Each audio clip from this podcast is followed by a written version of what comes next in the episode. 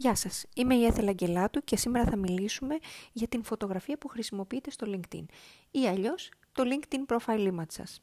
Στη φωτογραφία οι περισσότεροι επιλέγουν να την φτιάξουν, να το πούμε με τέτοιο τρόπο ή να την κάνουν crop γιατί η ίδια η πλατφόρμα μας δίνει τη δυνατότητα σε πιο κοντινή φάση Εκεί θέλω να προσέξετε μόνο ότι δεν φτιάχνουμε τόσο κοντινές φωτογραφίες, θα πρέπει αυτές να είναι τουλάχιστον εκεί που ξεκινάει στο σώμα μας ο αγκώνας και φυσικά να αφήσουμε αρκετά περιθώρια πάνω από το κεφάλι μας, δεξιά και αριστερά από τους ώμους μας. Θα έλεγα μια παλάμη.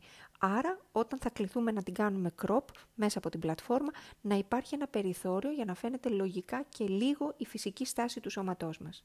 Μιας και λέω φυσική στάση, λοιπόν, εδώ να πούμε ότι δεν θέλουμε φωτογραφίες οι οποίες να είσαστε στημένοι ακαριέα μπροστά στο φακό, όχι με ευθυτενές στο σώμα και να κοιτάμε απέναντι τον άνθρωπο που μας τραβάει η φωτογραφία, αλλά το σώμα μας να έχει λίγο πιο χαλαρούς ώμους, να είναι λίγο πιο φυσική η στάση του, πιο ανθρώπινη και ενδεχομένως να είμαστε λίγο γυρισμένοι το σώμα, όχι το κεφάλι, λίγο προς τα αριστερά. Τρία τέταρτα θα έλεγα. Γιατί το κάνουμε αυτό, παρότι παραμένουμε το πρόσωπό μας και το σαγόνι μας να κοιτάζει μπροστά στο φακό, για να δείχνουμε αυτή τη φυσική στάση που λέγαμε.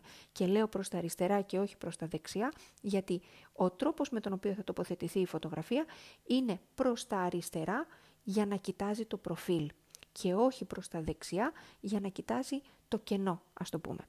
Βάλτε το χαμόγελό σας και μην ξεχάσετε να μείνετε συντονισμένοι για περισσότερα νέα και tips από την Oakrants.